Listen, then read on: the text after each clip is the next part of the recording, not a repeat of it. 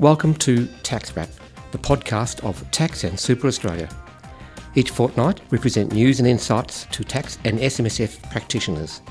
If you've got any questions, comments, or even suggestions, get in touch at podcast at taxandsuperaustralia.com.au. Hello, listeners, and welcome to the Tax Wrap podcast, episode 218. I'm your host, Steve Burnham, uh, and I'm back uh, speaking with John Jeffries. Now, John has been on the uh, ABC radio in Adelaide over the past few episodes, which has been very enlightening about the um, JobKeeper package and how that was all going. So it's good to hear all, all about that. But um, we've got John uh, back in the studio, as it were. We, we actually talked via Zoom, so there may be a little bit of ins and outs, you know, how Zoom meetings go. Um, and uh, John's uh, talking to us about, well, the extension of um, either remi- uh, uh, penalty remission on lodgements made up to the end of this financial year, a bit more on JobKeeper, um, and the cash flow boost, which has been, uh, been a little bit of a problem for some of our clients out there. Uh, a little bit about the instant asset write off, too. There's only one month to go for that, so let's hear what John has to say.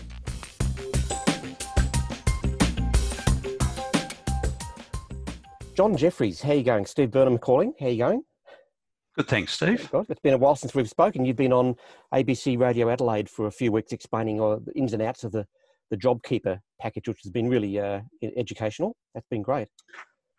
Yes, yes. So a lot of interesting questions coming through from yeah. various people. Yeah, it's good to get um, the real life sort of uh, scenarios, of course, from people. Hmm. Um, now, the, of course, one of the big um, announcements of the recent times has been that uh, now Tax and Super Australia, uh, with you pushing it along, has been uh, uh, lobbying to get an extension to lodgement deadlines. Um, we sort of got there, didn't we? Well, sort of, yes. Yeah. So it was uh, a joint effort between a number of professional bodies. And yes, we were certainly in there pitching uh, because we were hearing it loud and clear from members that they were looking for a deferral. Um, yeah. Members will have seen the survey that we sent out, and uh, that was quite well responded to. And yeah. indeed, I think, well, quite well appreciated by members yeah. uh, that we had sought that. Um, and so uh, there was a pretty clear message from that that people were looking for an extension to at least the 30th of June for 30 June 2019 tax returns or even later uh, in yeah. uh, a fair proportion. Yeah.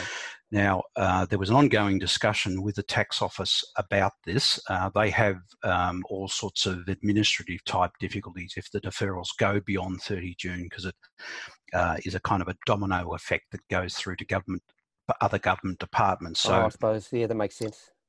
Mm. And so we, don't, we uh, didn't get the blanket deferral, did we, in the end? No, no. So there's no further blanket deferral. There is, right. of course, some deferral that's already there for the 5th of June and that's 30th right. of June, depending on what sort of taxpayers. But now uh, we've got to the point where the tax office is now saying um, that uh, there uh, won't be any further changes to the lodgement and payment due dates. However, what they're going to do is not impose late lodgement penalties for returns lodged by 30 June 2020 for the 30 June 2019 uh, year, right. and that applies to all types of tax returns. Okay, that, well, that's something that's good. So no no penalties, but what about um, if there's you know late payments? The, uh, the thing to remember here is that this is not um, a deferral and that general interest charge can still be applicable and indeed will still be applicable right. to returns that are lodged beyond their lodgement date, either the, fi- the 5th of June or the 30th of June, right. uh, depending right. which is applicable. Now, the tax office have also said, though, that they will take a reasonable approach which I'm interpreting as meaning lenient approach yep. to uh, the remission of general interest charge. Right. However, it will require tax agents to individually request that general interest charge. Right. And uh, tax agents may find doing that through online services easier than maybe ringing up. Oh, of course. Well, a lot of people would be on the phone. So really, it's uh, uh, um, upon tax uh, tax practitioners to keep records if there's uh, if that's helpful of why a payment may be late, and uh, and all that sort of thing. I, I assume. Yes. Mm. It is to be remembered that you can still apply for deferrals beyond the 30th of June 2020. Okay. I have heard reports of members that have been able to get deferrals um, for all of their clients into uh, August. That is both payment and lodgement deferrals. Okay. Uh, I spoke to the tax office as to whether these recent announcements regarding the um, the lodgement, um, uh, the rather the non imposition of penalties, right. whether that would in, impact the tax office's attitude towards giving deferrals beyond 30 June 2020. Right. The tax office indicated that there shouldn't be any change to their attitude towards giving deferrals beyond 30 June 2020. So if you are an agent that you really think you need to have those deferrals beyond 30 June 2020, please request them and uh, it may well be that they will be granted. Mm, yeah, so it can't hurt to ask. No, that's right. yeah. And we have seen examples of the tax office being very accommodating with this. So yeah. I would certainly try that if that is something that you would like. Yeah, yeah. Now, speaking of extension of time, there's the, the JobKeeper um, reporting uh, requirement has been extended too, hasn't it? Can you tell me a little bit about that? Yes. So under the legislation, the reporting of the JobKeeper, which people will have gone through for the months of April or the, the first JobKeeper fortnights. Yep. Then for the JobKeeper fortnights that are in May, the law requires that that reporting be done for the employees and the projection of turnover by the seventh day after the end of the month. Right, right. the professions have said to the tax office that's just not going to work. Uh, people are not going to meet that deadline. And so the tax office thought about that and has now given an extension for all of the JobKeeper period up to the 14th. The, the 14th, yeah.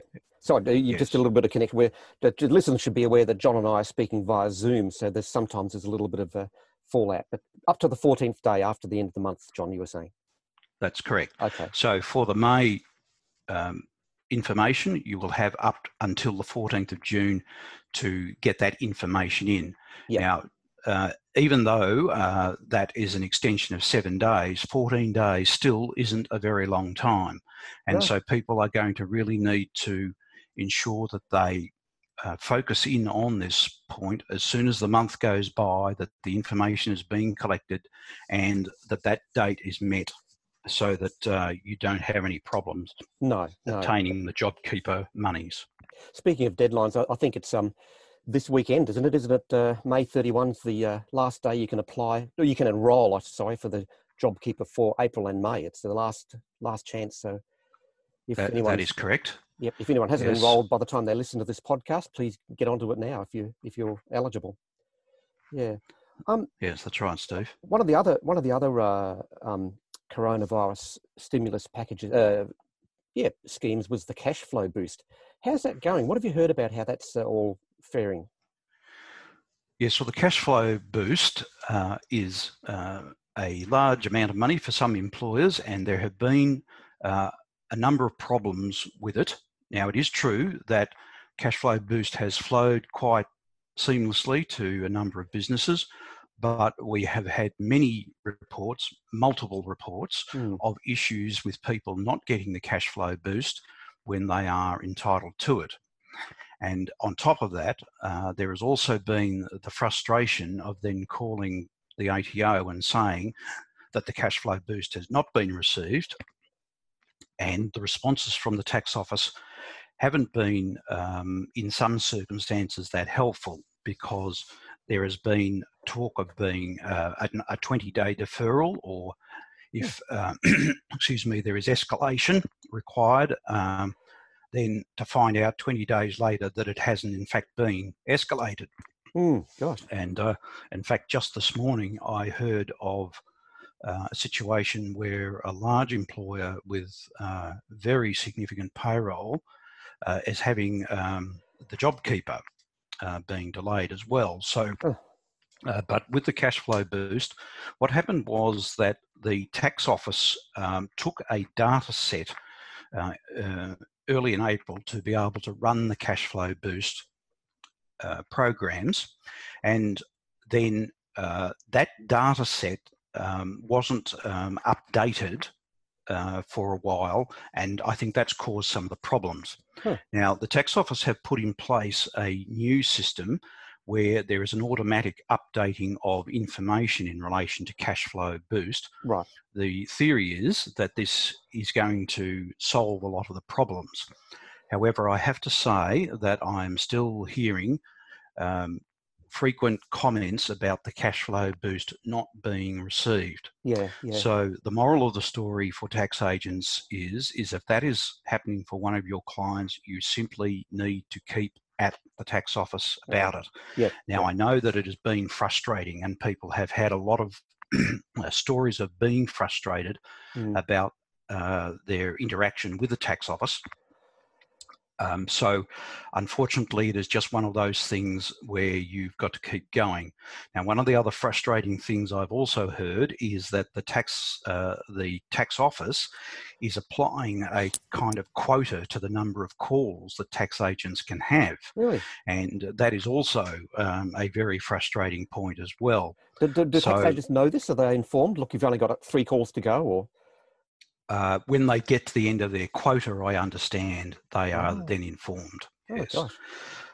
Um, so there are, uh, if you like, some different rules that are being uh, imposed by the, the tax office.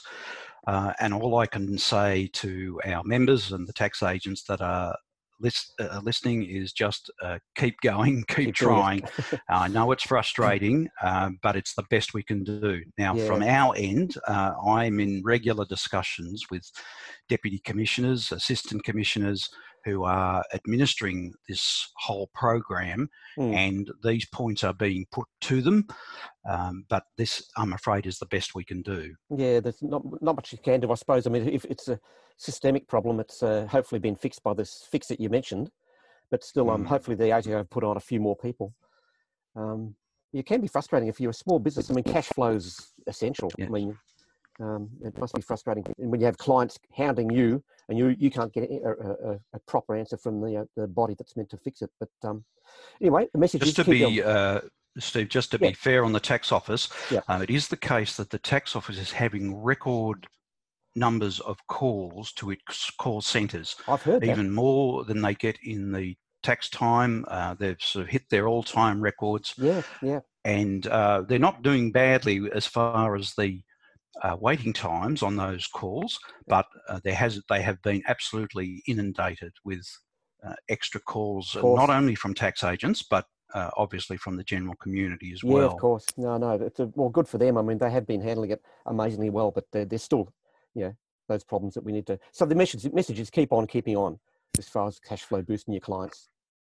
Yes, and uh, I appreciate that a tax agent's patience is wearing thin, and I know that there are a lot of tired people out there that are working very hard. Yeah. And uh, all I can do is encourage you to keep going. And uh, the tax office is taking a a, um, a lenient or reasonable approach. We have yep. uh, had those discussions a lot with the tax office, and I, one hopes that that will be the outcome that will come through later audit processes and so forth. That right. one hopes that there will be an understanding attitude towards tax agents. Yeah, well, and I suppose the message is if you're not a member of Tax and Super Australia, think about it because we're we're out there fighting for you. John's doing all the t- taking all the right messages to the ATO so if you're not a member of Tax and Super, consider it we're, we're in there fighting for you. Sure. um, one last thing. Oh, no, no, not last thing, but I just wanted to get on to, I was interested about the um, instant asset write-off, the big, the big $150,000 limit there. It's only, we're nearly at June. June's after yes. this weekend. And uh, so there's only a month to go to claim that. What have you yes. heard about, how's that going? So, uh, just to refresh people's minds, if you acquire an asset that costs less than $150,000, uh, then you can obtain a tax deduction for all of that amount. But just remember that from the 1st July, as the as the law currently stands, that amount drops to $1,000. So you have a basically 30 day period in which to obtain a very big tax deduction.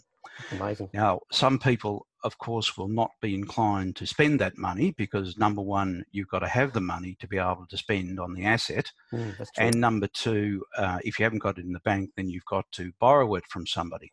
That's true. But if you are of a mind to buy um, a larger asset, and sometimes these things have longer order periods, the asset has to be uh, has to be used or has to be installed ready for use by the 1st of July or before the 1st of July 2020 for you to be able to obtain that instant asset write-off. That's right. And, and that's, it's that's a very been, short period. It is. And that's always, that's not a new uh, condition, is that It has to always been the case that it was used or installed ready for use. So that, that's not new. It's always been the case to make a claim.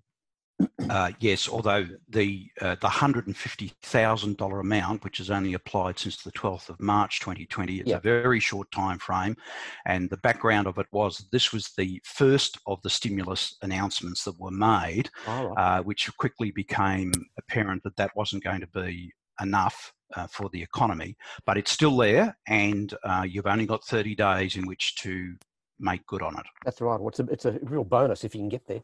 It, uh, John, just have you heard it is going to back go back to one thousand dollars? Has there been any talk about changing that, or that's just the way it is?